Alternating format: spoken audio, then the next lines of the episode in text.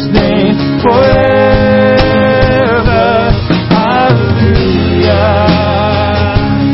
Christ is risen from the grave. Hallelujah. Christ is risen from the grave. And all throughout eternity, our song will be the same. Hallelujah. Christ is risen from the grave.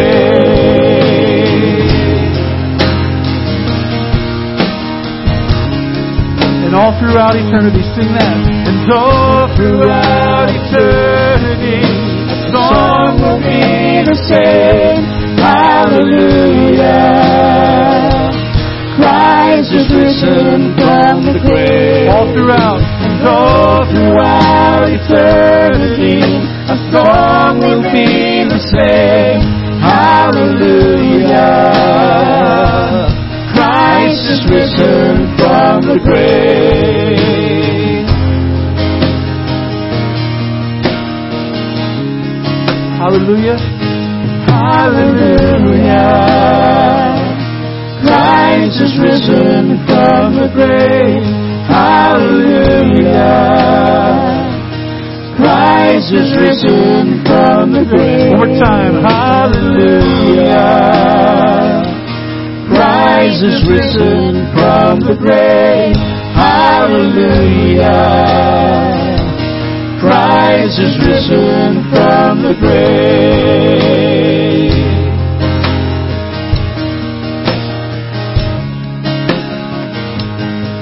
Christ is risen from the grave.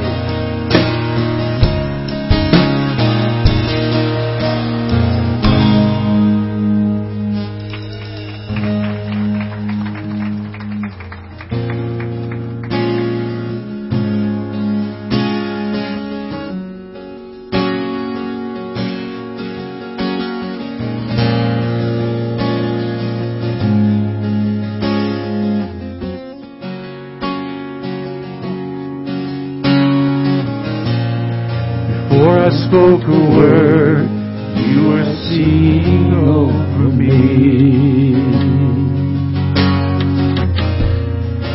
You have been so, so good to me.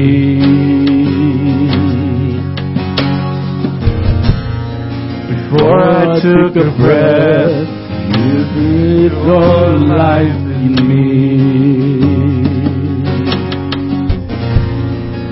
You have been so, so good to me. Oh, the overwhelming, never-ending, reckless love of God. Oh, it chases me down, fights till I'm found, leaves the ninety-nine. I couldn't earn it, I don't deserve it, till you give yourself away. Oh, the overwhelming, never-ending, reckless love of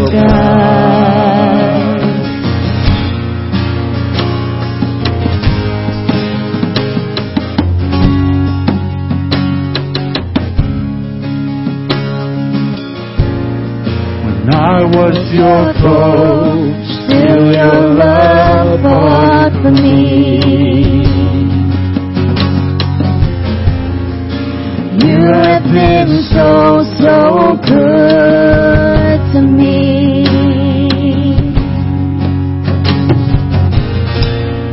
When I found no word, you paid it all for me.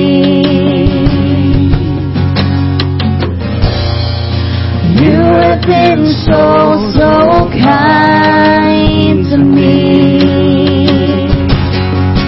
Oh, the overwhelming, never-ending, reckless love of God. Oh, it chases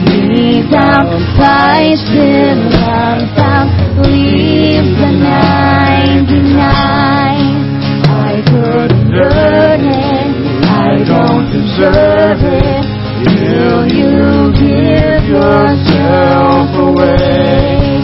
Oh, the overwhelming, never-ending, reckless love of God.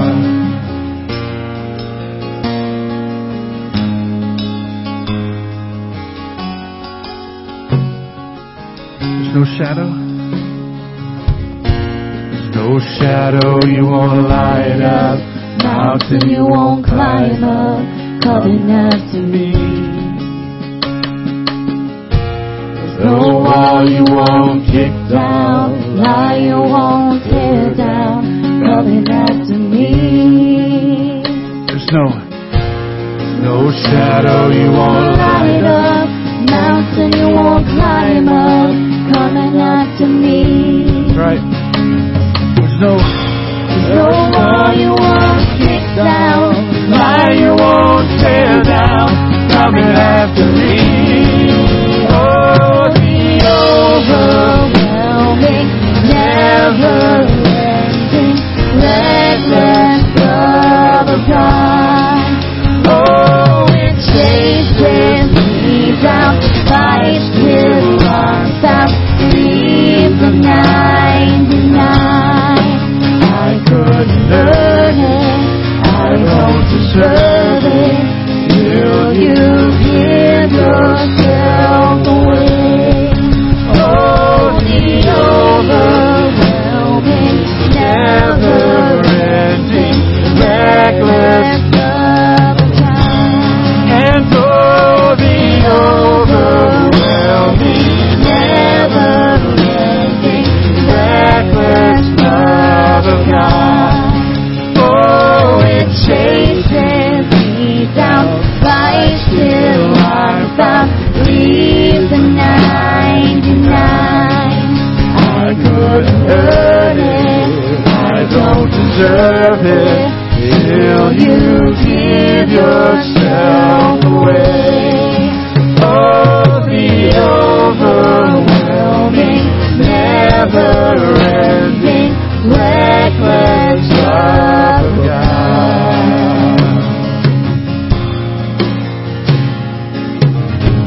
Let's pray, church. Father, we thank you for your overwhelming, never-ending love. We thank you for Jesus, for how he humbly went to the cross, took our sin upon him, and paid the penalty so that we wouldn't have to. We stand firmly on your grace, and with gratitude and with humility, we worship you. In Jesus' name, amen. Folks, we have one more song to do with you, but before that, will you take a few moments to greet everyone around you? And we'll start back in just a minute or two.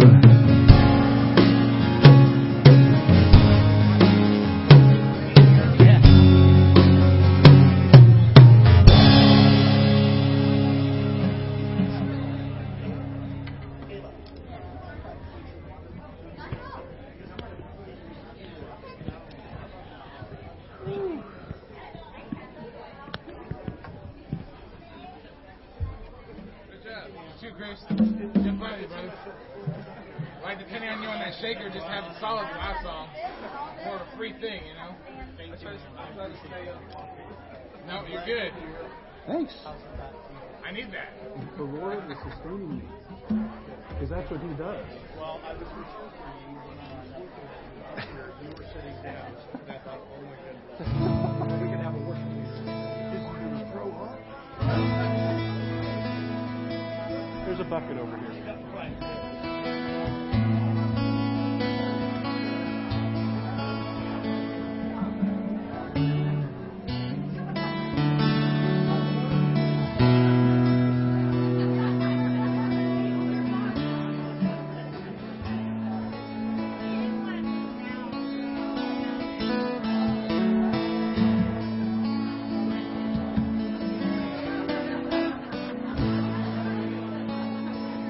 Thank you.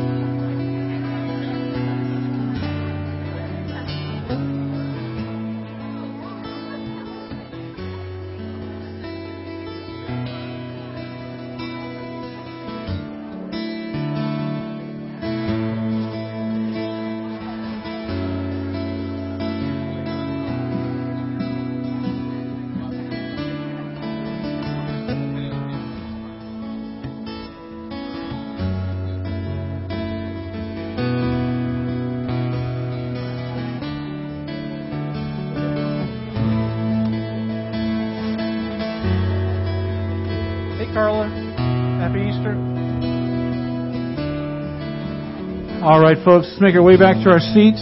Let's worship together one more time.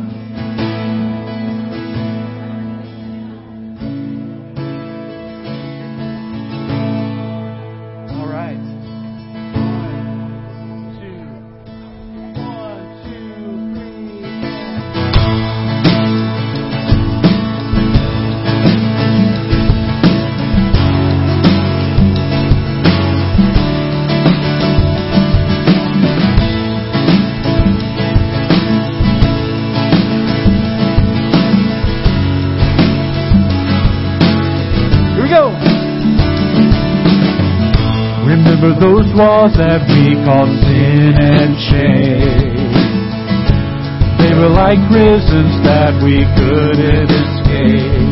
But He came, and He died, and He rose. Those walls are rubble now.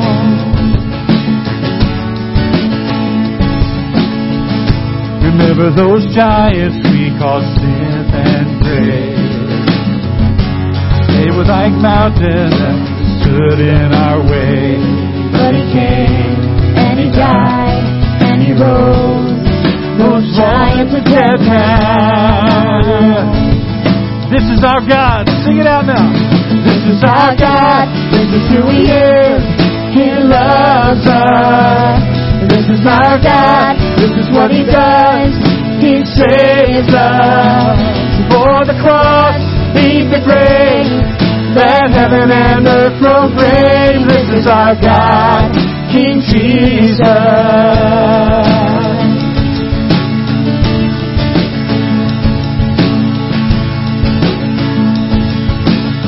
Remember that fear. Remember that fear that took our breath away. Every prayer, but He heard every word, every whisper. Now those altars in the wilderness tell the story of His faithfulness. Never once did He fail, and He never will. This is our God. This is our God, this is who He is, He loves us. This is our God, this is what He does, He saves us. For the cross, beat the grave, let heaven and earth proclaim, this is our God, King Jesus. And who pulled me out? Who pulled me out of that pit? He did, He did, we'll pay for all of our sins. Nobody but Jesus, who holds me in that pit. He did, He did, we'll pay for all of our sins. Nobody but You rescued, who rescued me from that grave.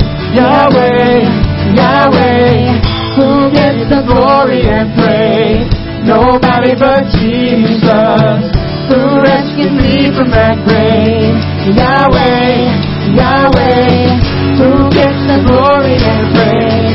Nobody but Him. This is our God. This is who He is. He loves us. This is our God. This is what He does. He saves us. Before the cross, beat the grave. Let heaven and earth proclaim, this is our God, King Jesus.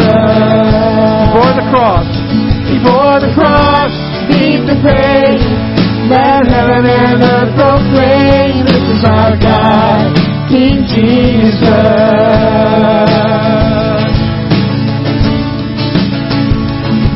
Oh.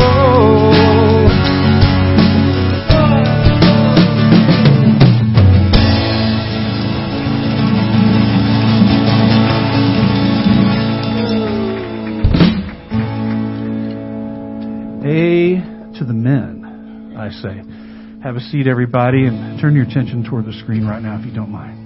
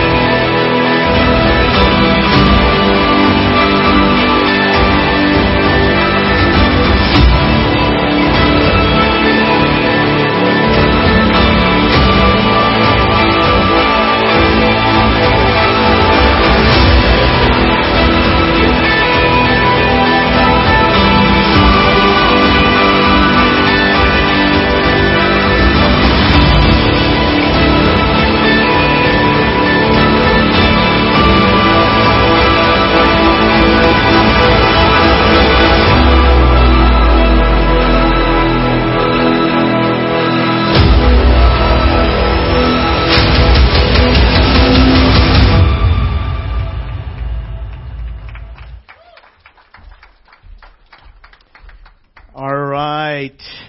He is risen. Yeah, that's awesome. That's awesome. Um, yeah, happy Resurrection Day. Yeah, happy Resurrection Day. Uh, I'm really glad to have all of you with us today.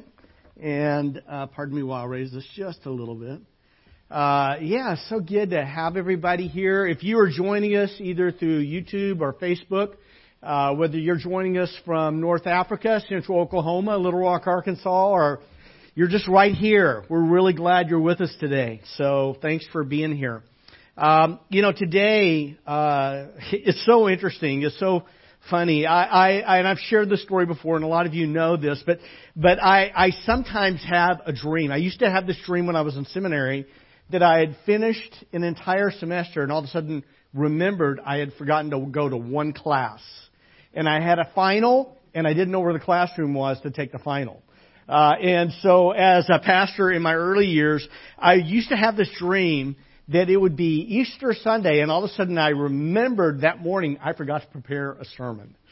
Uh, and uh, I didn't do that this week, okay? Uh, it's it's really interesting how uh, how easy it is uh, for me to kind of get turned sideways. It really is. And uh, I, I think that might not just be true for me. I, I think it could be true for a few other people. Uh, today, what you know, a while back, a while back, I was... I was doing a study on the word hope, and I was doing a study on the word hope because I need hope. I don't know if you need hope, but I need hope. And there are things in our lives sometimes that feel painful, and hope is what carries us, okay? And uh, a, a certain hope, uh, a hope that is um, uh, that is absolutely certain, uh, a hope that is a joyful expectation. Uh, I, I think that's something that all of us need. And uh, so I was doing the study, and I, I read this word, and this is this is not a part of our notes yet. So, uh, but I just read this word in, in the Scripture where it says, "Praise be to God and Father of our Lord Jesus Christ. In His great mercy, He has given us a new birth.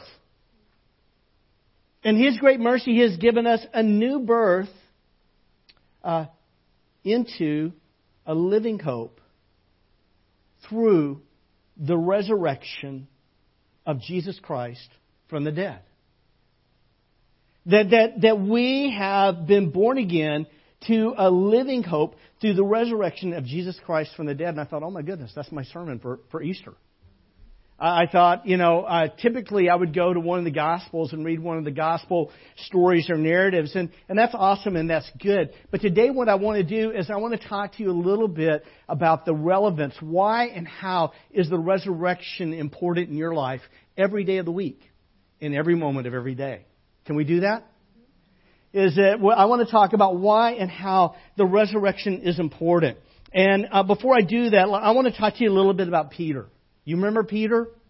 Uh, Peter's probably the most celebrated of the apostles, the early followers of Jesus. And, and, you know, Peter's life was quite an interesting life. He's kind of, I don't know, I mean, I relate to him, a guy who sometimes speaks when he should be quiet. Um, uh, I don't know if you've ever had that experience. I, I have it occasionally with my wife. Uh, I have it occasionally on Sunday mornings. Uh, but but uh, he has a way of speaking up sometimes when it would be better to keep his mouth shut. And uh, but he's a, a good guy. You know, he's uh, he's really a good guy. And um, you know, Jesus, Peter witnessed Jesus in a lot of different ways. Uh, Peter was one of three disciples, along with James and John, who was invited into a home where Jesus took a little girl who had died, took her by the hand, and raised her up to life again. And he was one of three disciples who got to witness Jesus in a very, very powerful way. Jesus was one of three disciples, along with James and John, who was invited up on a high mountain. And while he was on this high mountain with Jesus, the Bible says that he began to shine. Uh, that his face began to shine like the sun, and, and his clothing uh, was shining, uh, you know, bright. And, uh, and, and the Bible tells us that there appeared with him, with Jesus, uh, uh, Moses and Elijah. And, and Jesus speaks up and says, "Lord, it is good for us to be here with you today." Uh, let, let, we will, we're going to build three shelters. We're going to build one for you, one for Moses, one for Elijah. And then a voice from heaven speaks and, and says, uh, says about Jesus, "This is my beloved son. Hear him." Which is a very polite way of saying, be quiet. Um, and Peter witnessed that. Jesus was was Peter's hope. Jesus, uh, Peter hoped in Jesus. He hoped that he would be the Messiah. When Jesus asked his disciples, "Who do people say that I am?" And then he asked his disciples, "Who do you say that I am?" He said, "You are the Christ, the Son of the living God." That was Peter. Uh, Peter had witnessed all these different things. He saw Jesus with his own eyes. He heard Jesus with his own ears. He, he touched Jesus with his own hands. He witnessed Jesus. Um, but then, suddenly everything changed. Jesus was, was Peter's hope.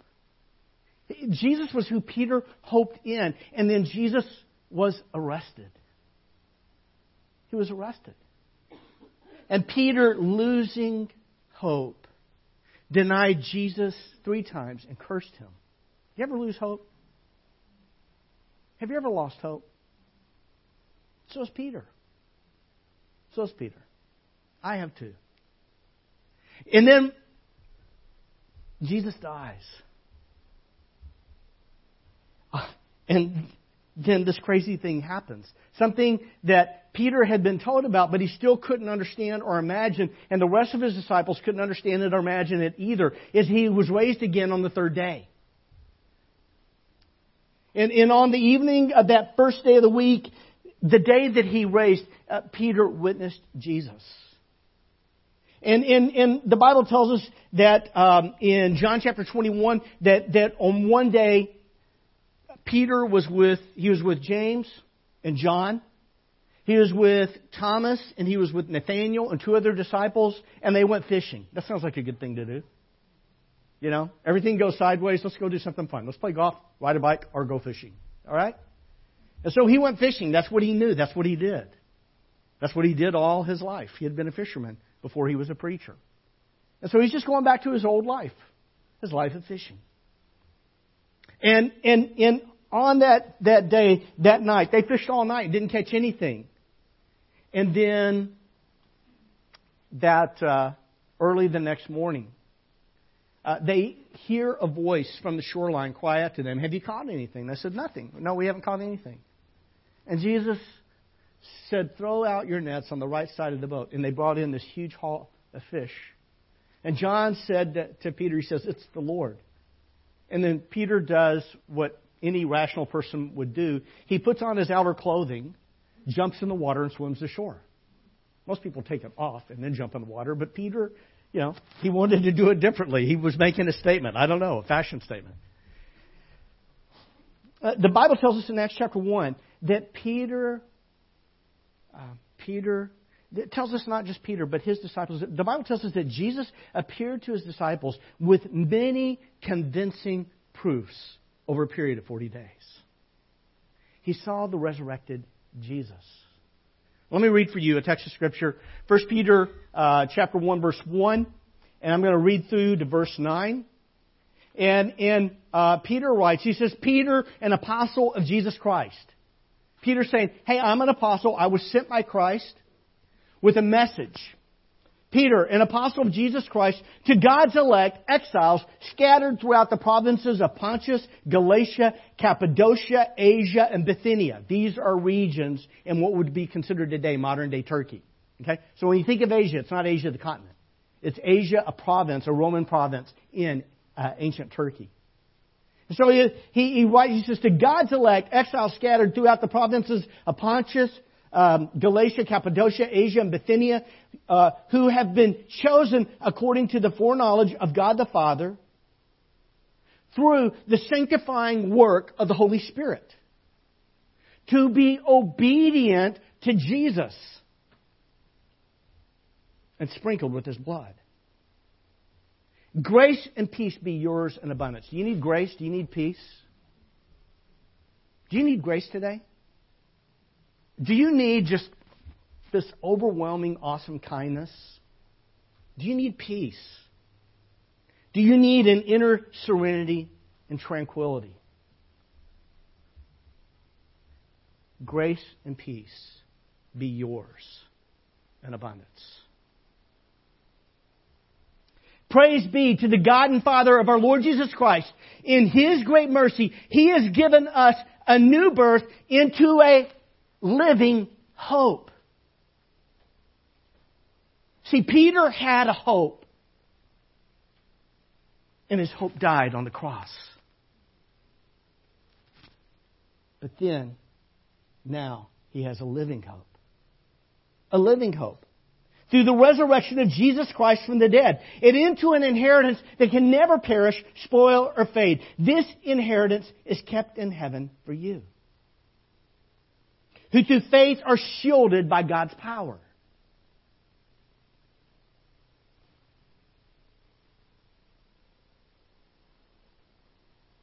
What verse am I in? Five. Who through faith are shielded by God's power until the coming, uh, the coming salvation of the salvation that is ready to build, be revealed in the last time. In all this you greatly rejoice, though now for a little while you may have had to suffer grief and all kinds of trials. These have come so that the proven genuineness of your faith, of greater worth than gold, which perishes, even though refined by fire, may result in praise, glory, and honor when Jesus Christ is revealed. Though you have not seen Him, because these people have not seen Jesus, we have not seen Jesus. Though you have not seen Him, you love Him. And even though you do not see Him now, I've never seen Jesus. Even though you don't see Him now, you believe in Him and are filled with an inexpressible and glorious joy. Do you need joy in your life? Would you like to have joy that is inexpressible? Would you like to have a joy that's glorious?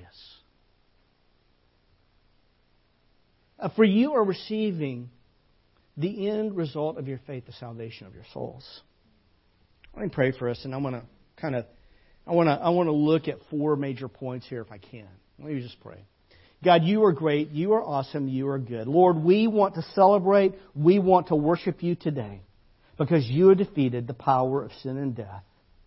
You have defeated the power, uh, your enemy who resists You, who resists us. Uh, and You have uh, caused us to be born again into a living hope. Oh, Lord, today I pray that You would give us eyes to see, ears to hear, hearts to understand. Help us to humbly receive the word implanted that is able to save our souls. I pray this in the authority and the power of the name of Jesus. Amen. Four things I want to focus on today I want to talk to you about. And the first one is this, is that in Christ we are, we are God's elect, chosen by God for grace and peace. Now, if that sounds weird to you a little bit, that's okay. Let it be weird, all right? But just understand this is what the Bible says. That in Christ, we are God's elect, chosen by God for grace and peace. There is a reason why Peter begins what he's writing about with saying these words. These are important words. They have important meaning. See, if you were a student of the Old Testament Scriptures, if you had read the Old Testament Scriptures a lot, when you read this, you would immediately understand that this is the language that would be spoken of the Jewish people, particularly the Jewish people who lived after six oh five B C. You would know that this would be something that normally would be used to talk about, not about Gentiles, but about Jews. And a very specific group of Jews, Jews who were living after six oh five B C. What happened in six oh five B C? Nebuchadnezzar had, had led the armies of Babylon. They had gone in. They had wiped out Egypt. They had wiped out Syria. They went in, wiped out Judah, wiped out Moab, wiped out Ammon. They ruled the entire world. And they carried all these Jews, all these Israelites with them into captivity back to Babylon. They were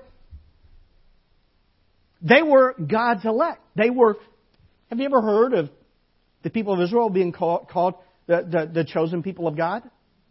Yeah.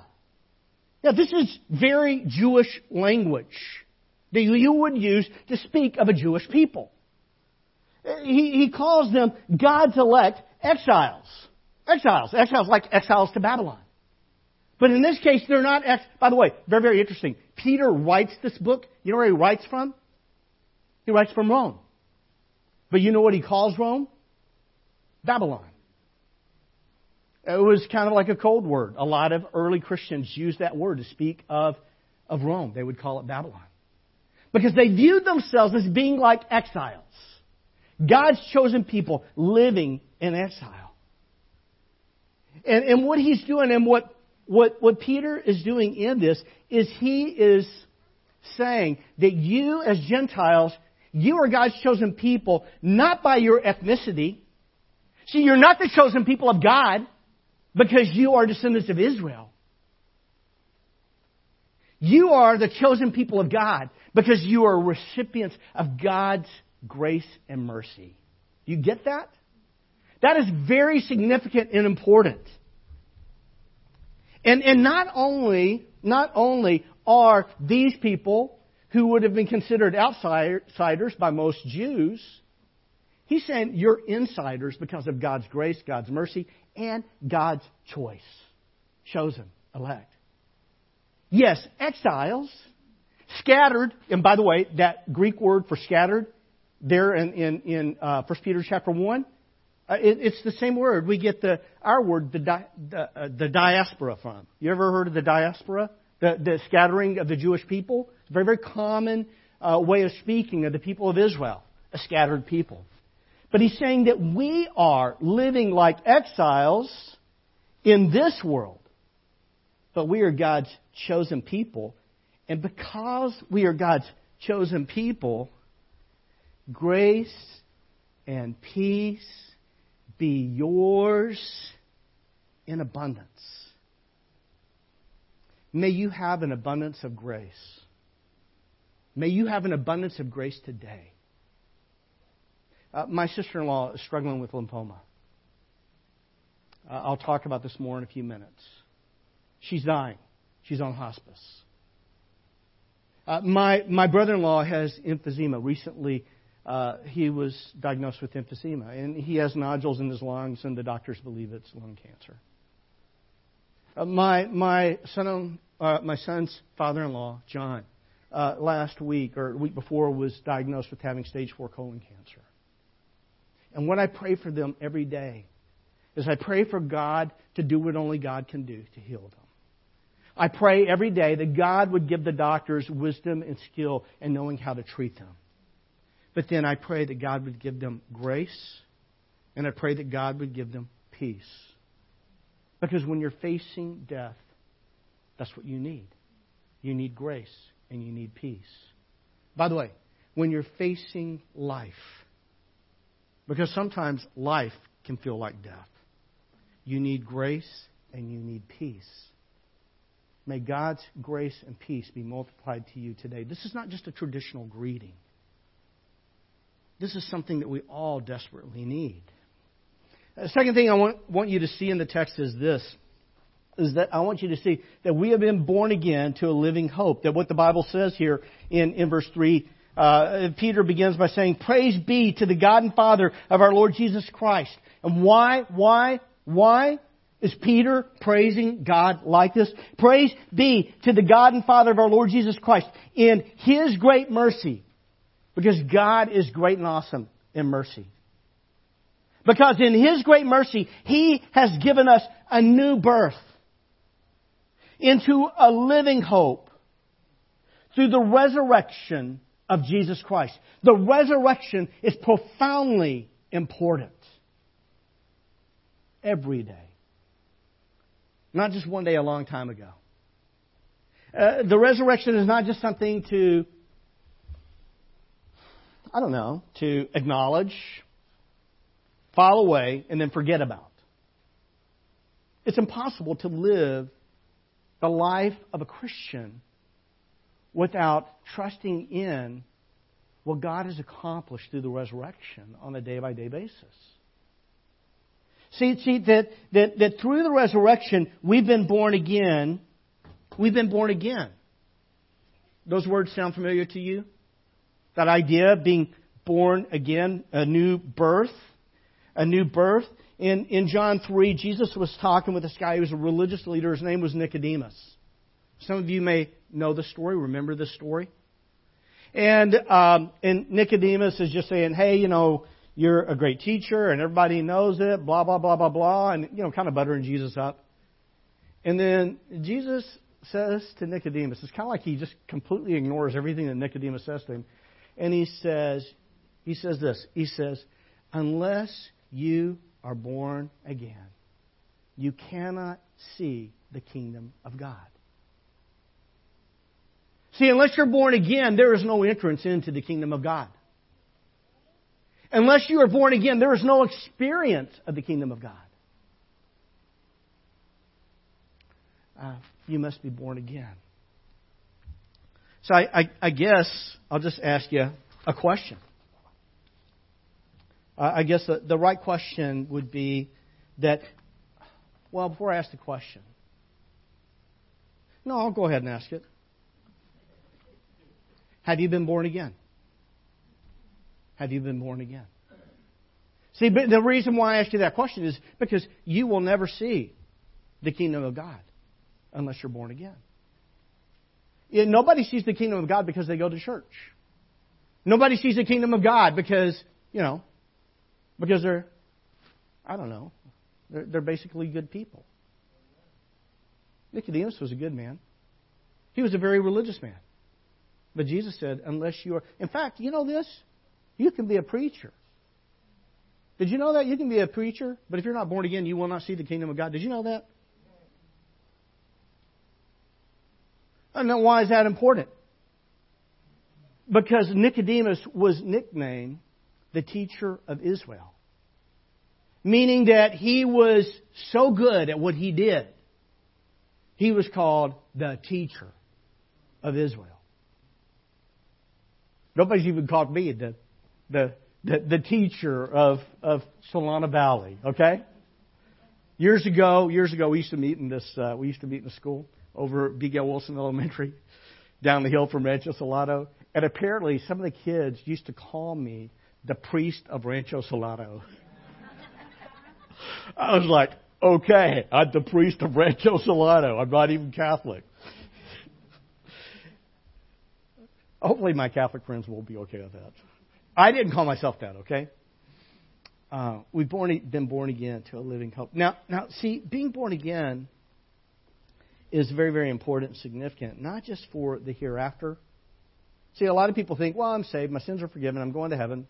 Okay, uh, what's for what's for lunch today? No, no, no, no, no. No, being born again has huge significance for the here and now.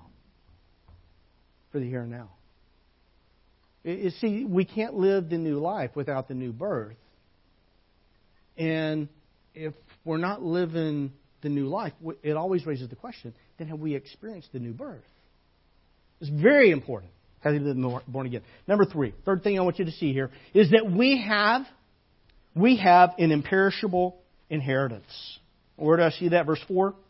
Well, in verse three, it says, it says here, in His great mercy, He has caused us to, uh, He has given us a new birth into a living hope through the resurrection of Jesus Christ from the dead, and into an inheritance that can never perish, spoil, or fade. This inheritance is kept in heaven for you.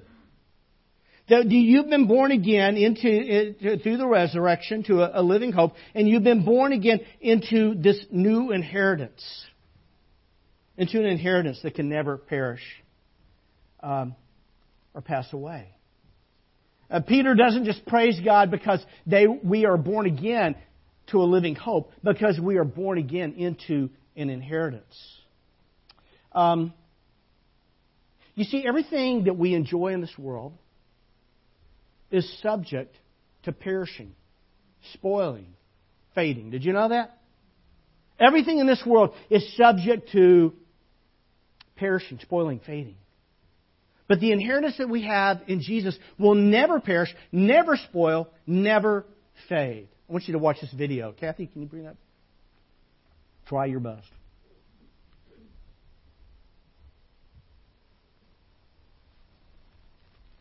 Oh. Hey, Gary, we're in Walnut Valley, um, headed up toward the old Bible church. And this is, this is, I mean, I've never seen anything like this. This is just, I don't even know where I am. Wow. Wow.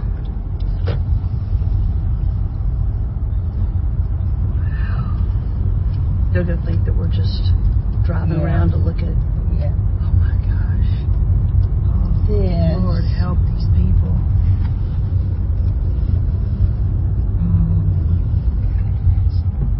We're on our way to help, um, I'm with a vet and one of her co-workers, a house was damaged and we're, we're headed over to help any way we can.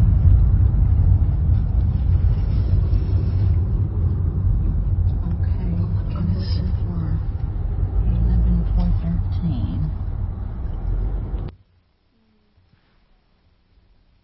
Uh, I received that video yesterday morning from my sister. Oh, my goodness. Well, we're going to watch it again now, second time. Um, I don't know if you were really paying attention to anything my sister said, but of course I am because she's my sister.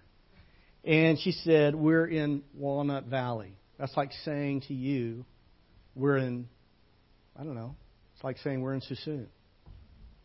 It's like saying that. It's like saying we're in Suisun. It's like saying, oh, we're in Wood Creek. Any of y'all know where Wood Creek is? It's right there. It's like saying we're in Wood Creek or we're in Rancho Solano. Actually, Walnut Valley would probably be more like Rancho Solano, okay? We're, we're, we're heading up to the old Bible church. That would be like saying we're headed over to Solano Valley Church. So that was the church I grew up in. That was the neighborhood of the church that I grew up in. And, and she says, I don't even know where I am. And it was like, as I was watching it, I didn't know where she was. See, see, for, for me, when I hear the word Walnut Valley, what I think of is I think of a neighborhood we really wanted to live in, but we couldn't afford to live there. When I think of Walnut Valley, I, I think of uh, the neighborhood where my church was. When I think about Walnut Valley, I think of the neighborhood where so many of my friends lived.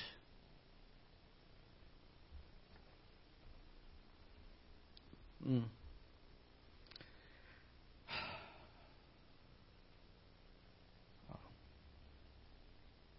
You know, on that day, on that day, earlier that day, people were busy doing what people do.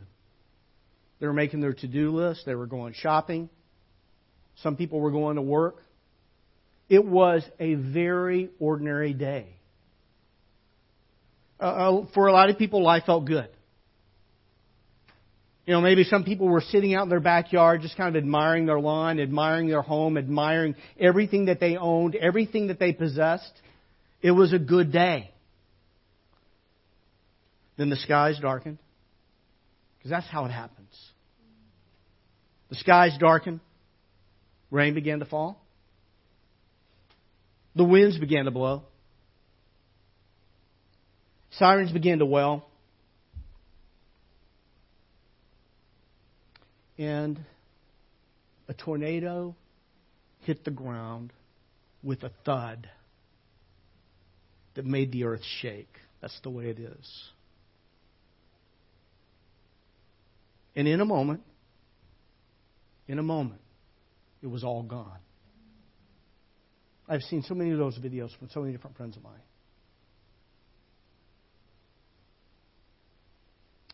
Um, so much, so much of what we long for and work for in this life will perish. So much of what we long for in this life, so much of what we work hard for will perish. So much of what we invest ourselves in for a whole lifetime will spoil. So much of what we labor for will fade. Oh. Jesus said this. He said, do not store up for yourselves treasures on earth. Why does Jesus say that? Jesus says, do not store up treasures for yourselves here on earth, where moths and vermin destroy, where thieves break in and steal. But store up for yourself treasures in heaven, where moths and vermin do not destroy, where thieves do not break in and steal. For where your treasure is, there will your heart be also. In Christ, we have been born again into an inheritance that can never perish, spoil, or fade. Imagine for a moment being a part of a family, an extremely wealthy family. You have an inheritance. It's a family with enormous wealth. Can you imagine that? I'm from Arkansas. I have to really work hard at that. Imagine belonging to a family with enormous wealth. Imagine this wealth is not something that can be stolen away from you. Can't be stolen. Can't be taken away from you through rust, mold, thieves, tornadoes, or earthly disasters, wildfires. That's something we're more familiar with. This is not an imaginary wealth. This wealth, this inheritance is as real as the chair you sit in. See, in Christ, if you have been born again, you have an inheritance. It is as real, as real as the chair you sit in. Um, it's as real as anything that you can touch.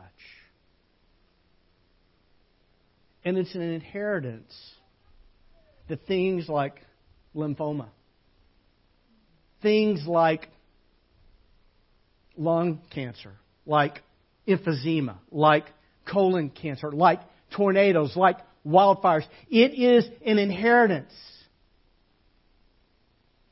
that's as real as anything that you can touch, but can never be touched by any disaster.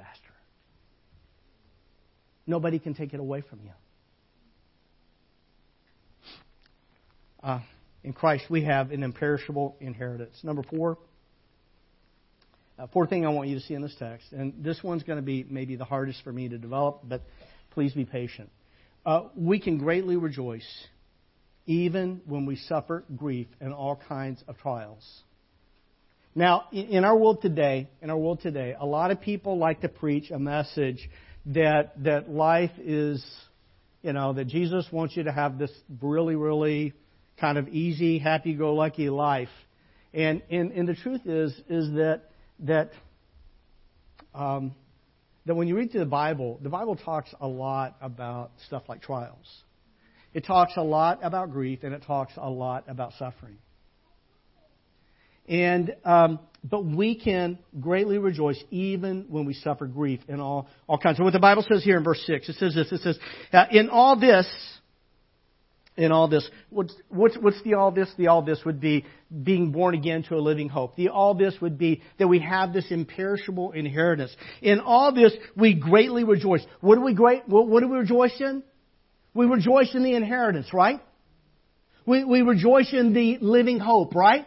That's what we rejoice in. In all this, we greatly rejoice, though now for a little while you may have you have you may have had to suffer grief.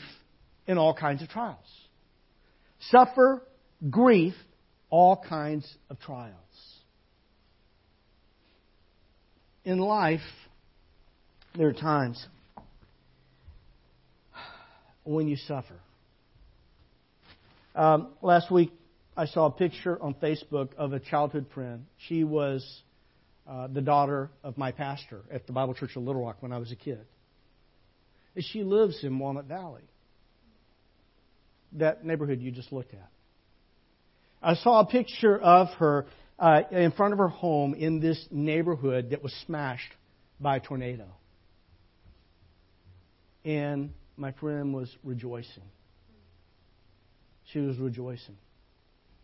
She was rejoicing in Jesus. She was rejoicing in her church family, the Bible Church of Little Rock, who had come to her aid. Uh, my sister-in-law, uh, Jessica, I was just talking to you about her a moment ago. She's on hospice. She's on hospice. She has this, this malicious. You know what malicious means? She has this malicious, this angry, hostile um, lymphoma. And little by little, day by day, she's dying. My brother-in-law, Philip, is loving her each day they have together. He's loving her, and he's grieving. And they rejoice in the hope they have in Jesus. See, the Bible doesn't teach us that, that if you are a Christian, everything's going to be perfect and okay. That's not what the Bible teaches. The Bible teaches that sometimes we have, uh, we go through um, sorrow. That we go through grief of all kinds. We go through trials. But the Bible also teaches that we can rejoice. See, um, Jessica and Philip can rejoice in the hope they have in Jesus because this hope is something that Jessica's lymphoma cannot touch. That lymphoma cannot touch that hope. Her hope is a living hope. The lymphoma ends in death. Our hope ends in life. It will not be death that swallows up life. It will be.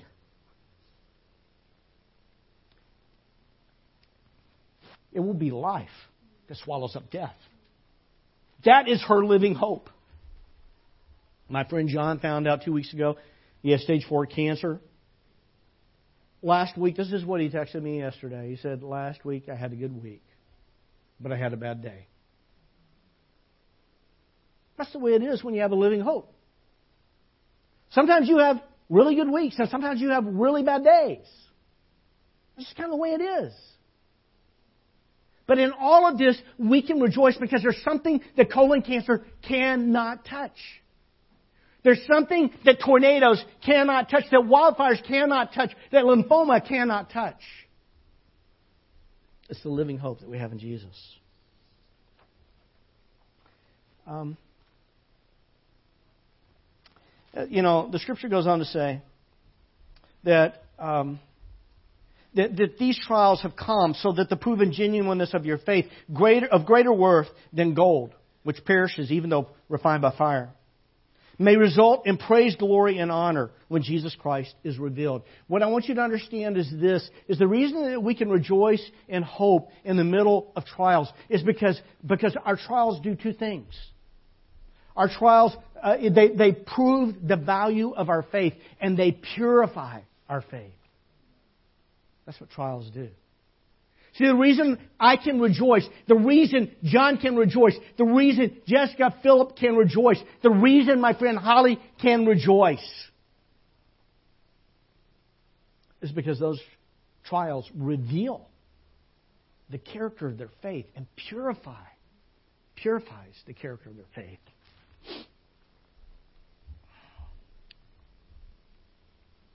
You know, um, uh, Peter writes to his friends, and he says, though you have not seen Jesus, Peter, of course, had seen Jesus. Though you have not seen him, you love him. And even though you do not see him now, you believe in him and are filled with an inexpressible, glorious joy. Do you want to know how to experience inexpressible, glorious joy? Love Jesus. Believe in Jesus. Love Him. Believe in Him even when you don't see Him. And Peter ends by saying, for you are receiving the end result of your of your faith, the salvation of your souls. I'm going to go ahead and ask the worship team to come on back up, please. Today, I want to ask you again. Have you been born again? You know, there are different kinds of, you know, people talk about believing in Jesus. And there are some people who, they believe in Jesus, and their faith in Jesus has been tested through suffering and trials. And when you see them and you look at them, my mom is like this. When you see them and look at them, you say, wow, she's she's the real thing. She's the genuine article. By the way, the First Peter talks about that, about the genuineness of our faith being purified by trials. There are some people, you look at them and their faith is, they are, you know, it's rock solid, and it has been proven, and it has been purified through trials. Then there are other people, there are other people, and, and they're kind of like on their way. They're on their way. They're not there, but they're on their way. It's like, you know, right now they're in the middle of trials, and they're experiencing kind of in a new way the purification of their faith through trials that are extremely painful, and they are facing really, really difficult things. But but they are following Jesus imperfectly, and they are believing in Jesus imperfectly, and they are loving Jesus imperfectly, but they are believing and they are loving Jesus and they are following Him. And then there are some people, they have that kind of Sunday school faith. And uh, and it's kind of like, um, I don't know. Oh yeah, I believe in Jesus. Yeah, I believe in Jesus. But it hasn't really changed your life. I'm going to ask anybody who has that kind of faith, have you been born again? Because the faith that acknowledges Jesus but isn't changed by Jesus, what kind of faith is that? Is that saving faith? Is it? Have you been born again? And there are some people, and they don't really fit in any of those three categories. These are people who are, um, they're just kind of struggling with, you know, I, I, I don't know how to make sense out of all this stuff. There's some things in the Bible that are hard for me to accept and understand. All I'm going to encourage you to do is just understand this. Everything in the Scriptures either points us to or prepares us for Jesus. The Jesus who went to the cross. The Jesus who died for you, for me. Who died for the marginalized, the rejected. Who, who died for the, the people who are not welcome in some churches.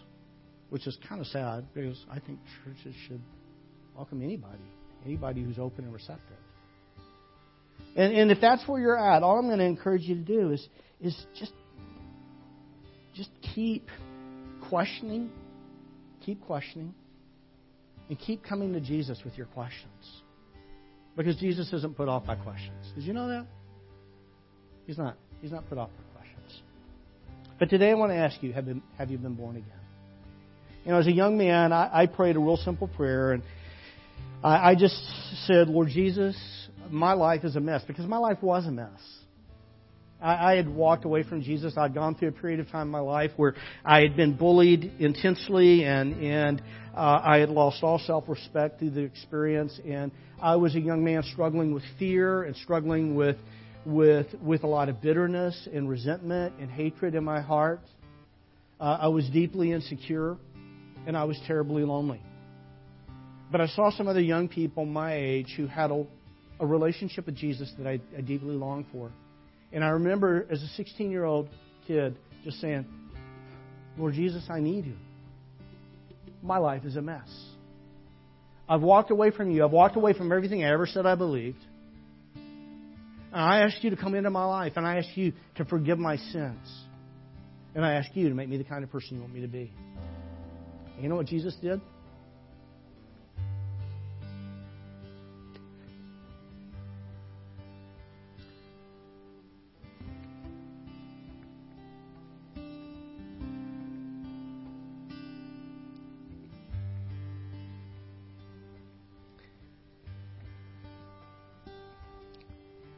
He forgave me.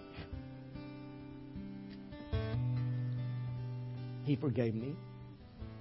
He loved me. And He accepted me just the way it was. And little by little, for, wow, almost getting close to fifty years, he's been changing my life little by little, day by day. Um, if you've never been born again, can I just lead us in a prayer, and I'll turn it over to you guys. If you want to be born again today, I would just encourage you to pray this prayer with me, silently, in your heart. Lord Jesus, my life is a mess without you. I have sinned in many ways. And I ask you to come into my life, to forgive my sin, and to make me the kind of person that you want me to be. And I pray this in the name of Jesus. Amen. If you prayed that prayer today, I'd love to speak with you before you leave. Or if you want to, you can reach me uh, either email Gary at solano valley dot org, or if you have my phone number, give me a call, whatever. Uh, but we'd love to talk to you more about that. So I'll turn it over to you guys.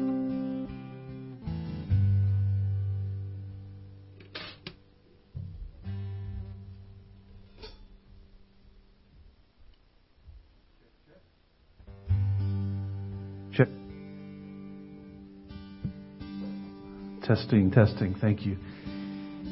Gary, thank you so very much. And thank you, everyone, uh, for being here today. We have a living hope in Jesus Christ. He is risen. And I am so grateful for that. So thank you for being here today to celebrate that and to worship God in response to that. Thank you as well to the Emmanuel Christian Church family for joining us today. It's been an honor to host you and have you here with us. Thank you very much to Chris and to Rocky and to Nico for joining us and leading in worship as well. It's been a pleasure and a privilege. And, and thank you, Kayla and Daniel, as always, for your service as well. I am very grateful. A couple of important announcements I want to bring to your attention, first of all. Uh, so today, uh, Pastor Gary began a brand new series on hope. And it's going to continue. It's not just a one-day thing. It's going to continue for several weeks. And so I want to invite you back uh, to keep coming back on Sundays at ten a.m. Uh, to learn more and more about the hope that we have in Jesus, because hope is here not just today, but every day and every weekend. So please keep coming back. And to support that, uh, that new series that we're doing, we have some... Um, Uh, small groups that are happening right now that are uh, diving into the subject on a deeper level, and you can find information on those groups um, on our app. If you go to Google Play or to the App Store and type Solano Valley Church in there, you can download our app and uh, find information on the groups. You can also go to solano valley dot org forward slash connect and find information there as well. Also want to um, take this opportunity to worship God with our giving. We want to thank each and every one of you who faithfully give to the mission of our church, the mission of inviting people to follow Jesus, inviting people to embrace the hope and the grace that we have because of Jesus. We thank you for your giving. Again, if you're here, uh, we have two church families represented here this morning. If you're here, uh, as always, with Solano Valley Church, you can use um, our app to give. You can use our website as well. And also, if you have a, a physical check you want to give, there's a silver mail slot in the wall there behind the sound booth that you can give to. And if you're here with Emmanuel Christian this morning, uh, the offering box is behind the booth as well. So uh, Emmanuel Christian family, you can uh, put your, your gift in there. And before we go to our final song, Rocky, you have a special announcement you'd like to uh, share. Yes. Uh, I want to thank, uh, of course, uh, Solano Valley for inviting us to worship with you guys today. And, of course, uh, we want to thank them for allowing us to do our services, uh, worship services every afternoon here. For those who don't that doesn't know, we worship at four p.m. So you're all invited to visit and worship with us anytime. That Uh, at four p.m. and uh, we also have a, uh, a new pastor uh, Pastor Rico Marquez, uh, who has joined us uh, starting this month, and uh, we're excited to uh, grow with him also. Right on. All right. Thanks, Rocky, and congratulations, Emmanuel Christian, on your new uh, your new pastor. That's pretty cool. Very, very cool. Let's stand together, folks, and let's worship one last time together this morning before we go our separate ways.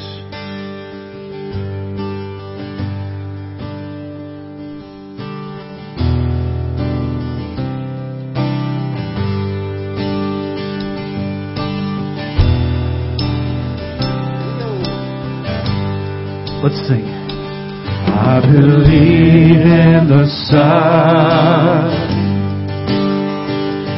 I believe in the risen one. I believe I overcome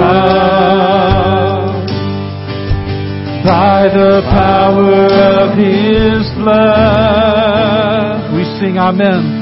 Amen. Amen. I'm alive, I'm alive because He lives. Amen. Amen. Let my song join the one that never ends because He lives.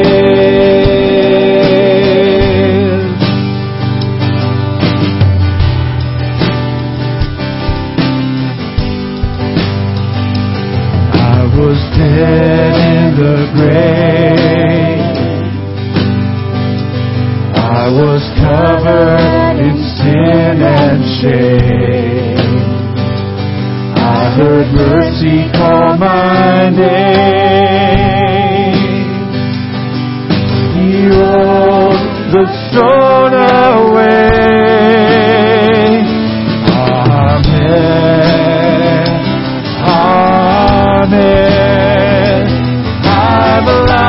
I'm alive because He lives. Amen.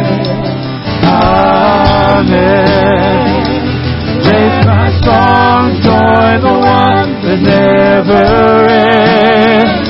Because He lives, I can face tomorrow. Because He lives, every fear is gone. I know He holds my life, my future in His hand. Once again, because He lives. Because He lives, I can face tomorrow. Because He lives, every fear is gone. I know He holds my life, my future in His hands. We sing Amen. Amen. Amen. I'm alive, I'm alive because He lives.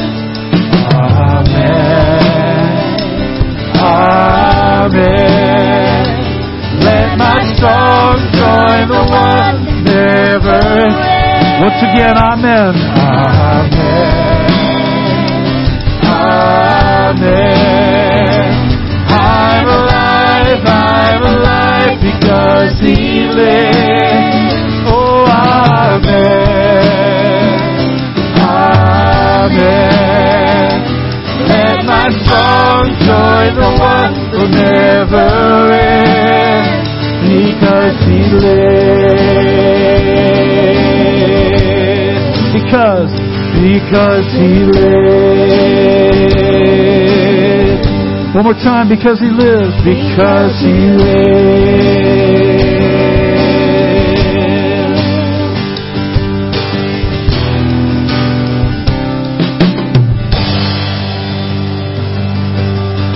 Thank you for being here. We hope to see you next week. I saw Lumpia back there. I'll race you to it.